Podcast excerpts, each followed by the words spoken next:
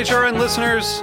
As we celebrate our 15th year, we are deepening our commitment to giving voice to the next generation of food systems storytellers, and we need your help.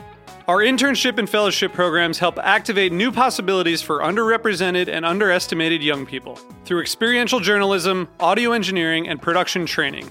Through these unique programs, HRN helps food equity stewards build essential workforce readiness skills that expand their potential and foster economic mobility. Please consider supporting these critical programs. And with a minimum donation, you can be entered to win a dinner for two at an amazing restaurant in one of eight cities and tickets to a concert at a great venue in one of those cities. We have incredible partners across the country who have donated, as they also share our passion for helping to educate the next generation of food systems storytellers. Check out heritageradionetwork.org slash 15 to donate and enter to win today. That's heritageradionetwork.org slash 15 to donate and enter to win today. And make sure you donate before March 31st. Thank you. This episode is brought to you by Castor and Pollux, maker of America's number one organic pet food, Organics. Look for their newest line, Pristine, the only complete line of pet food made with responsibly sourced ingredients. Learn more at heritageradionetwork.org/pets. You're listening to Heritage Radio Network. We're a member supported food radio network broadcasting over 35 weekly shows live from Bushwick, Brooklyn. Join our hosts as they lead you through the world of craft brewing, behind the scenes of the restaurant industry, inside the battle over school food, and beyond. Find us at heritageradionetwork.org.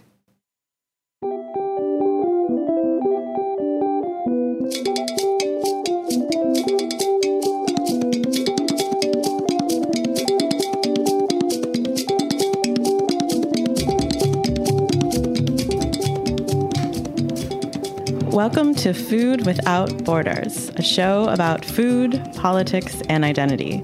I am your host, Sari Kamen, and today I am in studio with Pierre Thiam. He is the executive chef of Nok by Alara in Lagos, Nigeria, and he's an ambassador for the culinary traditions of Africa, as well as an advocate for responsible tourism. He is the author of Yolele, Recipes from the Heart of Senegal, and also Senegal, modern Senegalese recipes from the source to the bowl, a James Beard Award nominee for Best International Cookbook. Welcome to the show, Chef Pierre. Thank you. How are you? I'm great. I'm so happy you're here. Happy to be here. We're having a little uh, Vouvray Chardonnay left over from the show before us, which is which is just fine. this is just fine. We're happy to take care of their leftovers. No problem for me at all. Okay, good. Um, so you you're from Dakar in Mm-hmm. Senegal, and I know that's a huge part of your life, and actually, it's probably the center of your your whole sort of culinary world. What was growing up there like for you? Growing up in Dakar was awesome. It was like a childhood without, um, I, I would say, a dream childhood in a way. Dakar is like a coastal city. It's like a perfect weather year round. It never rains until maybe two, three months out of the year. The rest of the year, you expect a beautiful weather.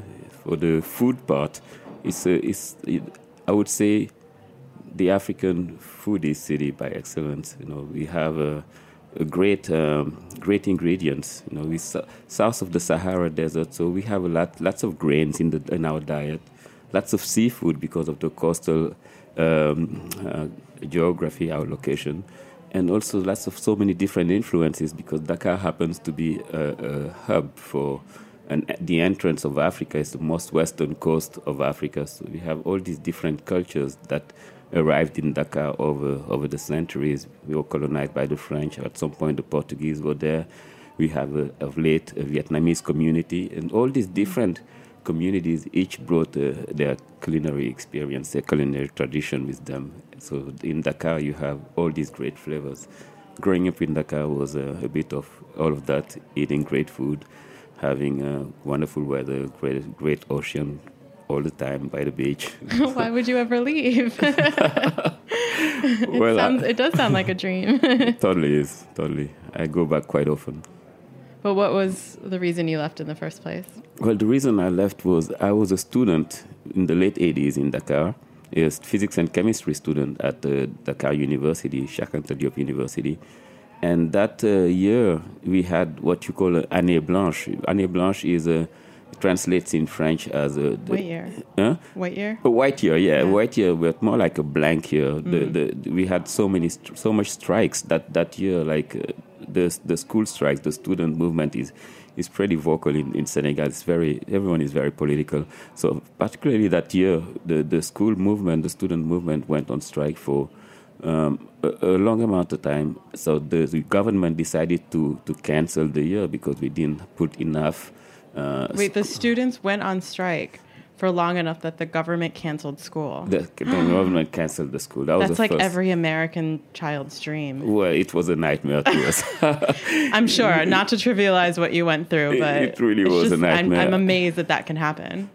yeah, me too. I mean, it, it was a first, you know, in my childhood. I never had to deal with this, and uh, but for, it was a nightmare because we were like we had to deal with studying over a whole new year, even though you know, and so so for me and so for for few sen- other uh, classmates of mine and, and Senegalese of that year, we were able to get student visas because we didn't want to start a new year, so we wanted to continue our studies. And my student visa was for a school that's located in a town called Berea in uh, Ohio. Oh, I know it well. You do? Yeah, I'm from Cleveland, Ohio. For real?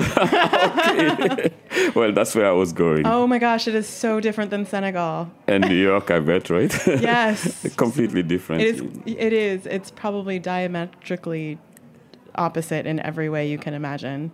Um, did you go there? Well, I didn't.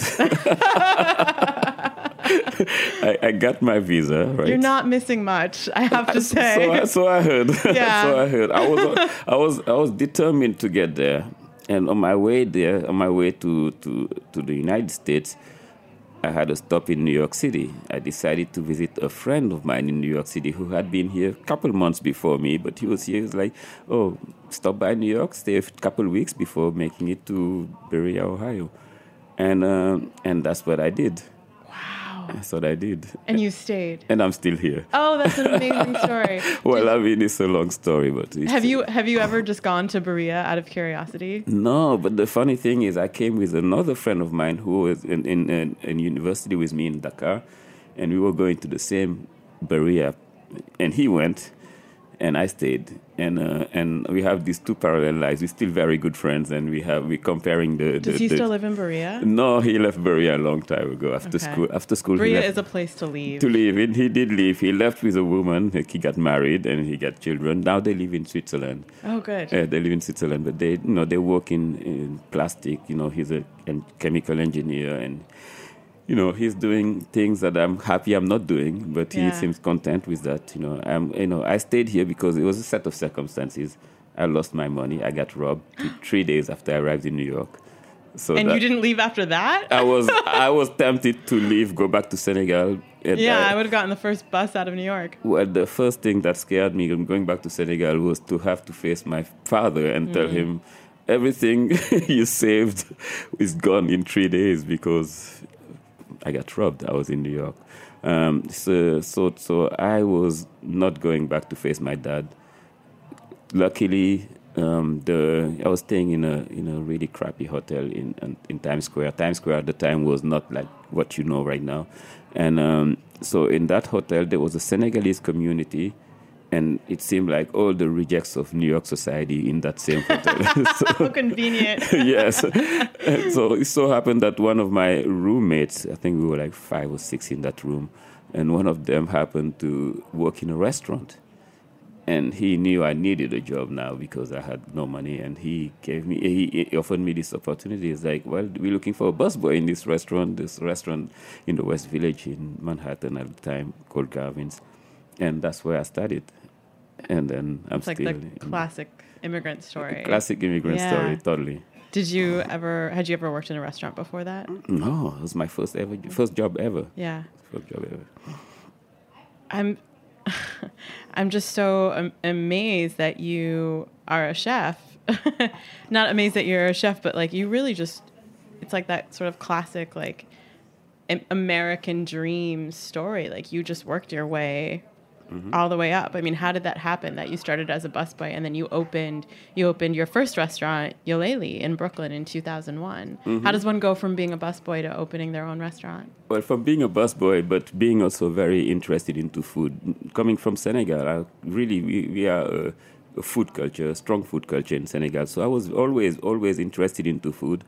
Only I couldn't even dream of food as a career because in Senegal, food is a gender-based activity. So men, boys are not allowed in the kitchen. Is that still the case? Well, it's changing now. You have lots of uh, male chefs or interested into coo- quick cooking, but it's still very, you know, strongly you know, gender-based. Still, you know, still you see that. But it's less shocking now to see men cooking. Men are cooking. It's, you know, it's been 2017. And that's interesting because it's always been the opposite here and it's only now just starting to change. That's right. Was That's that right. surprising for you to see that well, dynamic? That's where I was getting, you know. So I was in Senegal and uh, not knowing that men could be in the kitchen until I'm here in New York City and there's only men in that kitchen. The, fun, the, the, the thing that attracted me the most, the most out of it was that these men were doing some really beautiful food, beautiful plating, and that reminded me of one of my favorite pastime growing up in Senegal was to go through my mother's cookbook collection and looking ah. at the pictures. The pictures were just exactly what these guys at Garvin's were doing.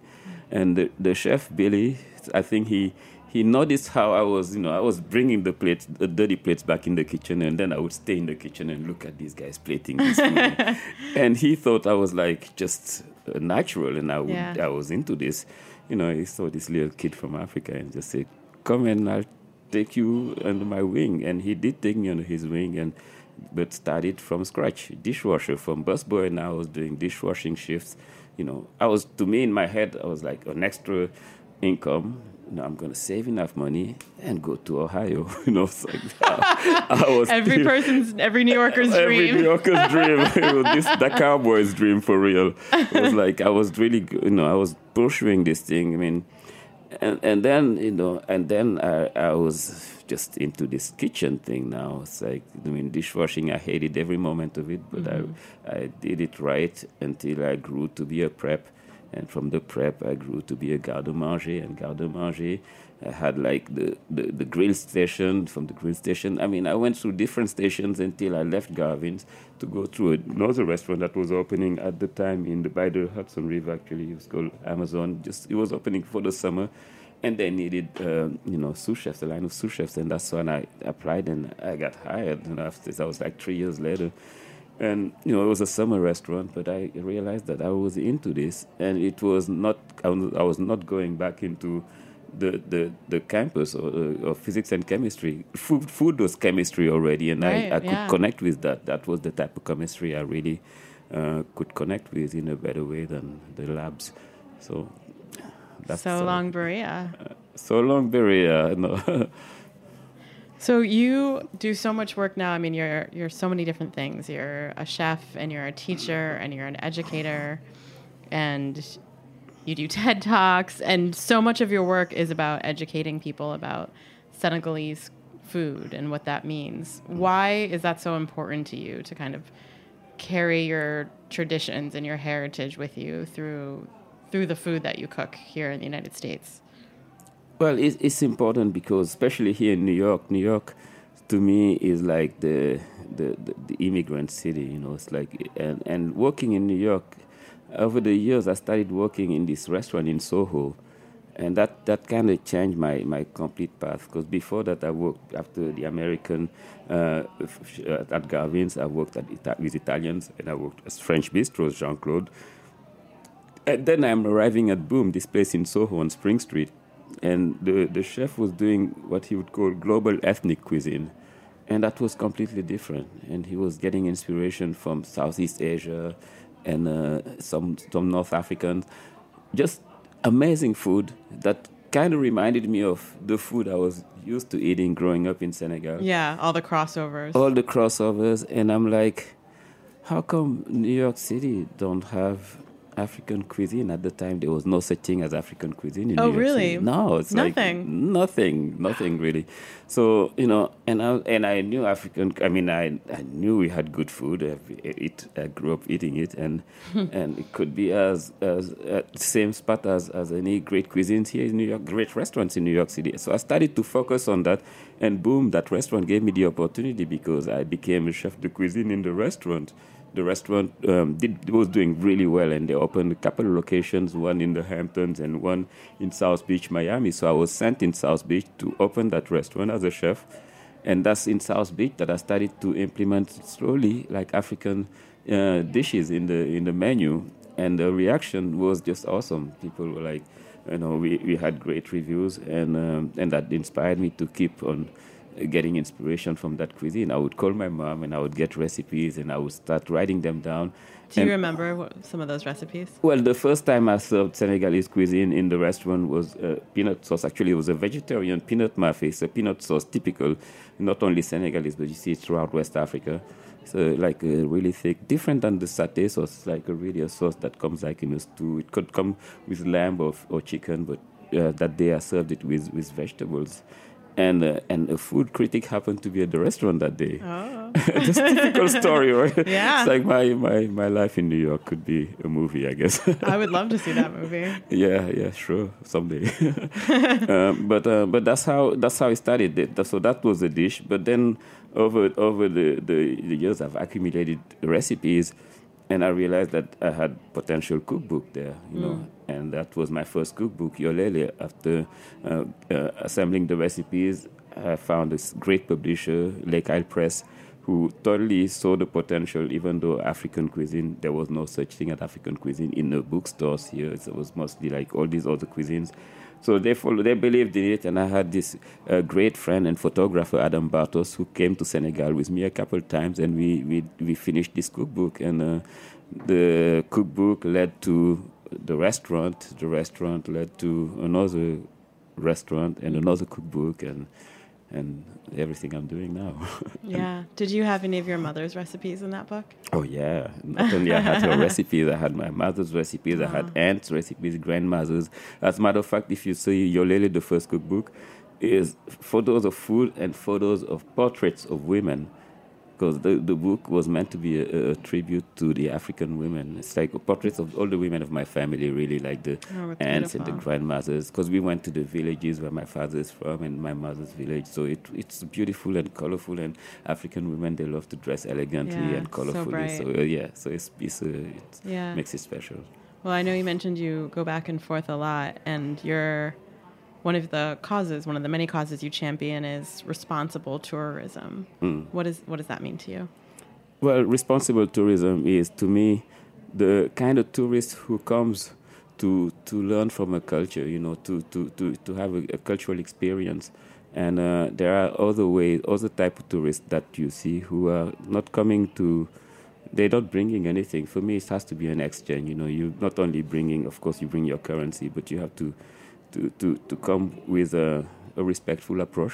First of all, a respectful approach to the culture you're visiting, and um, and and and just the the the kind there, there's there's a there's unfortunately in Africa you'd see it a lot. You know, you have a the the type of tourism, and I'm co- coming to food here, where the tourist is not really even uh, uh, exposed to, to to the cuisine, the local cuisine, you know, and they would go to cities like Dakar or Lagos, and they would just easily find French or Italian or even Chinese or Japanese sushi before finding a traditional local African or even like not doesn't have to be traditional but African influence restaurant, you know, and uh, and and that's uh, to me that's not tourism. You know, it's not traveling. If you're traveling, you don't even experience the food, the local food. You know, you're missing out on a big part of the culture because food is really where it begins. And and you know, visiting markets. You know, but some tourists just come and they stay in resorts. You know, and that's mm-hmm. that's you know can be anywhere. You know, it's like you're not even into that culture. You're not even visiting that country, you know, and also you have the worst parts, you know, those who are like sex predators. You have a lot of that in Africa. You know, you have like, you know, pedophiles, and I mean all those, you know, things that have nothing to do with the show, but that has to do with responsible tourism. And and you see that we're not only the one, not the only one having that problem. You have it in other parts of the world as well, but mm-hmm. it's very prominent in Africa. How are you addressing those issues? Well, it's different. There are different ways of addressing it. Uh, I talk about it whenever I get a chance. You know, I talk about it with uh, hospitality professionals. You know, to to to bring that awareness and to also just like uh, champion local food. You know, so that that's one way. To, to do it, I've collaborated quite a few years with an organization called African Travel Association, and that's a group of, of tourism professionals from like from the airline industry to the hotel industry to the re- restaurant industry, and every year they would have like a um, uh, like a forum in a city in Africa, and that would be for me an opportunity to talk about promoting local cuisine and offering it to the, the tourists and offering them that experience and, and just giving them a whole a whole package as opposed to just like letting the tour operators who don't even oftentimes don't even have a connection with the, the culture or the country because they're from the west and they invested their money and they think they just can come and offer an experience that's similar to the one they would offer to to you in Switzerland or something like that. And that's completely two different worlds, and that defeats the purpose. I think when you travel, you're traveling to to to to really to, to, to experience the, the culture and to travel. So that's one way of addressing it. I'm addressing it by also being here and and and uh, representing my my culture in in uh, in New York City, in the in America, in the West and in many ways through my food again, through my, my books. You know, my books are, are very much more than cookbooks. They're not a collection of recipes. They they they they they, they, they give you the the like my last book is called From the Source to the Bowl. You know, the the source. You know, they, so I travel to the throughout the country and, and meet producers and, and give a voice to those producers so that the reader understands where that food is coming from. It's not just a, a picture of beautiful plates when it's finished, but before. What, how did that plate come to be? Those ingredients, how did they get here? This fish, what's the fisherman's life, you know? And that, and doing that, I, I present this fisherman, and I talk. He talks about his challenges, and and you in New York City reading it, you connect with that fisherman in Senegal in Dakar, and you know that you know he's really stressed out because the way he had uh, he was used to have lots of fish. Senegal is like a, a fishing country by excellence, but it's, it's challenged now because uh, you know you have other bigger countries are coming right by water and they do illegal fishing and they rake the bottom of the ocean in a very unethical way, destroy, destroy the coral reef. And the fisherman in my cookbook, his name is Usman, is like completely desperate now. He's like, okay, I have to start thinking about a know a new way of making a living. And uh, that's another story now, but a new way of making a living for him is to be smuggling immigrants oh. to Spain in those wooden canoes from Senegal to Spain. I mean, yeah. mind you, those guys, they know the water, they're masters of the water, yeah. but those canoes are not designed to go to Spain. You know, Spain is like the closest coast in Europe for them, and once they get to Spain, they can enter and go wherever they want. And people pay lots of money to, to, to take to risk their lives to, to make it to Spain. And and regardless of the the news that many people never make it, people drown, still people are willing to go. And this fisherman knows that by just making one trip with a full boat, he'll be making enough money, more money than he would have made in the whole life of the whole year of fishing. Mm-hmm. So, so that's uh, you know that's the kind of information you would get in reading my cookbook. You know, you would get recipes around the fish that he he, he caught, but more than that, you would have in-depth information about yeah. the lifestyle. And, yeah. I mean, do you ever feel torn to go back, or do you just feel like there's so much more you can do here, just kind of shining a light on stories like the one you just shared? Well, I, I feel I feel like uh, I to me, ideally would be to, to, to be in both places, clone myself, right? Or, but I do I do feel yeah need to go back. I do go back quite often. Actually, I go back four five times a year for short trips, but I do go back. But um, I, to me, I would love to spend half my life there, half life here. When it's cold here, I hate the cold. When it's cold here, I'll be in Senegal and then and then back in New York because I love New York. I mean, Dakar is a fundamental place for me, but New York is really the city where I lived the most of my life, and so I'm, I'm as much of New York as I am from a Dakar. And a little bit of Berea. A little bit of it's like, We're going to take a quick break. We'll be right back with Chef Pierre Thiam.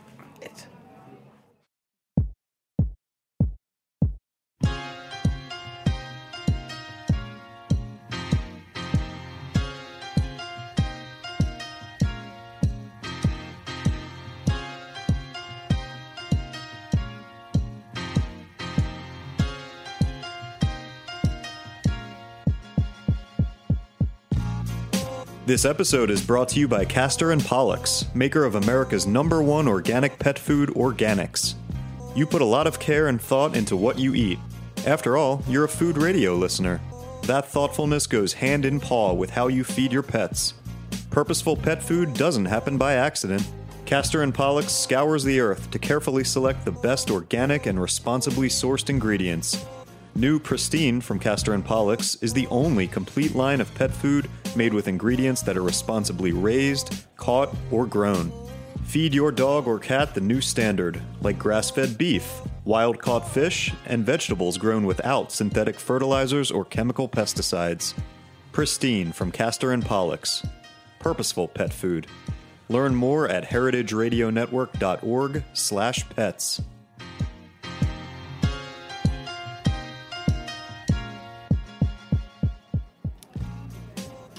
You're listening to Food Without Borders on heritageradionetwork.org.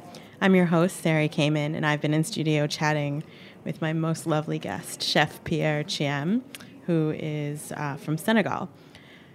Chef, you're someone who, in almost every sense of the word, just you're embodied kind of the American dream. You know, you came to the United States as an immigrant. You started as a busboy in a restaurant, and you worked your way all the way up.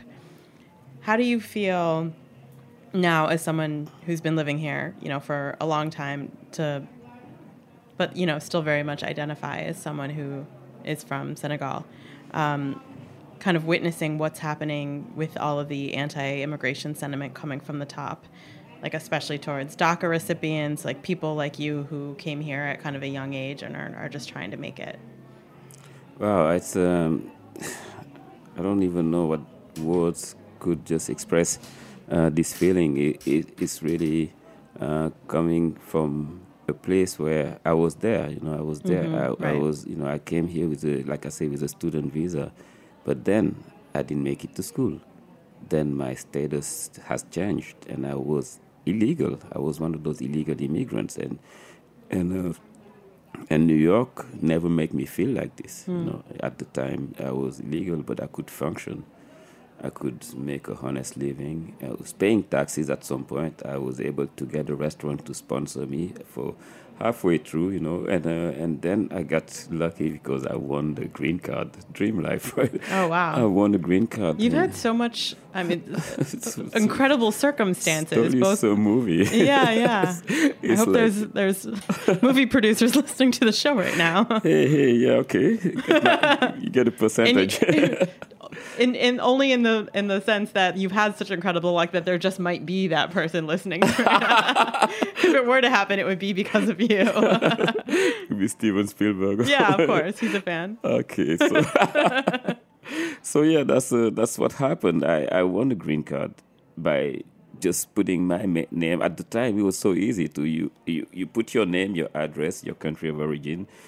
And in an envelope, and you send it something like this, something as simple as that, and then a month or two later, I received this big envelope saying congratulations. The golden ticket. yeah, and I'm like, wait a minute, I don't even need the restaurant to sponsor me for my working permit anymore. I have, and the timing was perfect because um, the restaurant actually its timing was couldn't be better because the restaurant was growing. That was boom already, and uh, we were invited to an event in Italy. Actually, to do an event that was connected with slow food. Slow food was just starting at the time, and they had somehow invited us. I don't know how we got selected. Us and another chef in Miami, and we were going to do a dinner for the media at a place Uh, it was slow food, but it wasn't really slow food. event. it was a, a, a wine fair called Vinitaly in Verona, mm. and uh, I wouldn't be able to go if I didn't have a green card because even the work permit wasn't allowing me to do that. And uh, so, you know, I got my green card, and then two weeks later, I was my way to Italy. Returned from Italy. The following months, I went to Senegal. First time in seven years. So, um, so I stayed seven years before I was able to go back to Senegal. I've seen people who stayed even longer, 20 plus years, and who haven't made it back to their country. And, uh, and those people who are there at the time it was okay because there was still some hope. There was not like that that feeling that you get now. I mean, like the, where the, the head of the country himself is like just targeting you. Yeah. You know. So uh, you know, at the time we didn't have that. We had we felt support. We knew that we were playing a role in the economy, and it was made clear by definitely New York City, the the, the, the government, the, the, the mayor, it was all supportive of like immigrants and, and facilitating our you know our uh, legalization. So here you don't feel that anymore, and uh, and I think it eventually it's going to backfire if this continues because immigrants play play a major role in, in cities like New York City, but at large in the United States, immigrants' contribution is immense, you know, mm-hmm. and uh, people are being blind to this today. It's unfortunate. Well, you're a prime example of the just invaluable com- contributions that people from all over the world are making once they they come here. Um, speaking of one of the many things that you're doing, uh, I watched a TED talk that you gave, which was really incredible about fonio, which is a it's an ancient grain. It's indigenous to the part of Africa and Senegal that you come from. Mm-hmm. Can you tell us what that is? Why you why you chose to give a TED talk about it? Uh, why I chose to give a TED talk about it is uh, one of the many hats I wear. Is I studied the line of products, and uh, to me, uh, I always wanted to as you So in the TED talk, I always wanted to to contribute, you know, not just come and, and take, you know, and I think that's what all immigrants at, in general do. They they take and they receive, they receive and they give too, you know. So so for me, uh, contribution was okay. I wanted to start a line of products. I'm about food. I wanted to introduce this food culture which is mine. That's why I wrote those books. That's why I opened the restaurants, and now I want to reach a, a, a, a, wider audience. And by doing so, if I could introduce products the way we're eating our food culture, and fonio, this grain is like the first step, the entryway to that. But the dream is to really introduce an African pantry to, to, to, to this world, to America and uh, fonio why fonio because fonio fonio has it all for it you know? It's like it's a typical ingredient that uh, conscious consumers in this part of the world are, are, are, are hip to you know? It's gluten free it's, it's protein rich it's delicious it cooks fast it's versatile you can do so many things with it you know, turn it into flour, then pasta. I make salads with it, you know, the, and, and it's just delicious, you know. And I like that you said in the TED Talk, it's easier to say than quinoa. it is easier to say than quinoa. It is, yeah. And quinoa is doing all that, you know. Quinoa is so, doing great. yeah, well, quinoa is the inspiration here. So, yeah. you know, so we, we, we, we, we bracing and we, we fighting to, to take fonio to that level. Yeah. For, for, for many reasons, you know, the impact that the uh, the success of Fonio would have in the communities back home. So again, you know, it's like bringing here, but also bringing back home. You know, the, the communities that grow Fonio are the poorest in West Africa. In the they grow Fonio grows in poor soil. It's like a, a, a, a drought-resistant grain that that grows really fast, that matures like in two months. So it's it's quite an amazing grain, a miracle grain in a way. You know, culturally too, fonio is uh, is very very important in the communities that grow it. You know, like growing up in Senegal, you know, in the south of Senegal, where my parents are from, you know, there's a belief that when you grow fonio in your backyard, you know, it protects you from the evil eye. So, mm. and and kids sometimes I even put some fonio grains into their school bags for that same reason. Um, again, I, I, mentioned in the TED talk about how archaeologists have discovered fonio in burial grounds in ancient Egypt. So even ancient Egyptians would go to the afterlife with fonio grains. So in, in many cultures, fonio uh, in West Africa and in parts of Africa where it was consumed, fonio is more than just a, a food ingredient. It's an ingredient that has um, um, miracle properties. But the goal is to start exporting it. The more. goal is to start exporting it, and and we have started exporting it already. So fonio actually is available at Whole Food Harlem today, and uh, we are setting the marketing campaign to expand in the northeast region of, of Whole Foods in 40 stores. Wow. And uh, we are in, at Amazon since two days ago now. So fonio is uh, is Wow. exported. It's, uh, And that's important because it's supporting farmers, it's supporting uh, absolutely people who are, I guess, operating the fonio mills back in Senegal. It's creating jobs. exactly exactly. It's a- improving the agriculture by growing it in this efficient way. Yep, yep, and uh, and also uh, climate change mitigation as well, because it's growing in the desert in the south of the Sahara. So it's the only grain that um, one of the rare grains that can grow there. It not only grows there, it thrives there. You know, it's just, just a, uh, um, so that's why we we importing it in, in collaboration with communities. You know, it's like a fair trade deal. It's not just like Yeah. a private thing. So we we improve those lives by opening markets to them and markets that are just completely unreachable before. So we want to go to Whole Foods and buy fonio. we want to go to Whole Food and buy Yolele fonio. Yolele. Oh, like your cookbook. Absolutely, Yolele, yeah. Oh, that's so cool. Yeah. Um, one thing that kind of stuck with me though, when during the TED talk, is you you you spoke about how some Senegalese people were sort of resistant to the idea of promoting it because there's this kind of stigma attached to like homegrown grown crops not being as appealing as ones that might be coming from the Western world.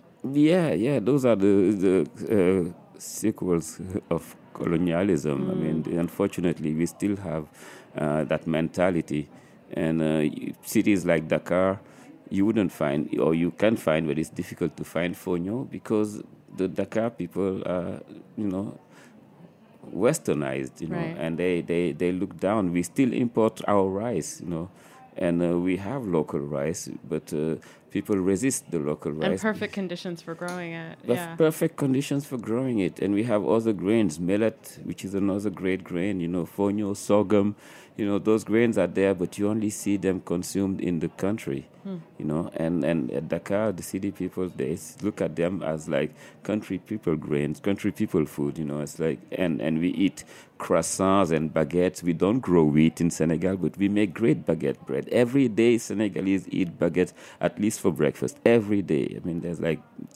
millions of tons of Yeah, that, flour, those leftover shades of the, the French colonization. Exactly, exactly. So that's uh, that's that mentality that Hmm. Yeah. we, we have to fight. That's the challenge, you know. So bringing. Well, I so admire what you're doing to change that. Thank you. And I will buy all the fonio Great. and tell my friends.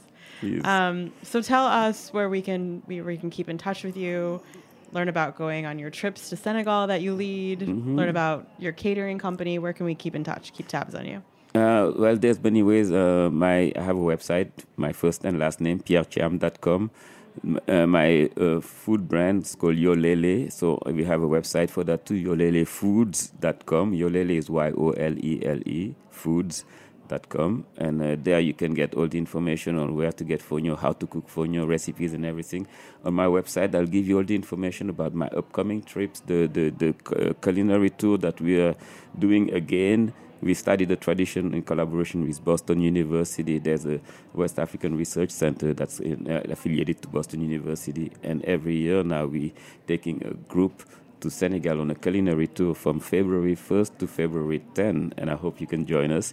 It's going to be an amazing tour. We we travel not only we, we go to the source, we meet with fishermen, we follow how the fish is being transformed, you know, the conch, how the conch is being fermented. You saw, you see all these things, how the smoked fish, the fish is being smoked traditionally by the water. We have this this sardine-looking fish, you know, that we call yaboy and we or, or. And, and we smoke it by the water, and it's just an amazing experience. And we spend time with women processing grains like fonio or millet and turning it into couscous or and cooking and eating, of course, and visiting a lot of markets. And, and it's just like overall great experience. It sounds amazing. It's amazing. yeah. Well, thank you so much, Chef, for coming on the show. It was such an absolute delight to have you. Thank you out there for listening. We'll see you next week, same time, heritageradionetwork.org.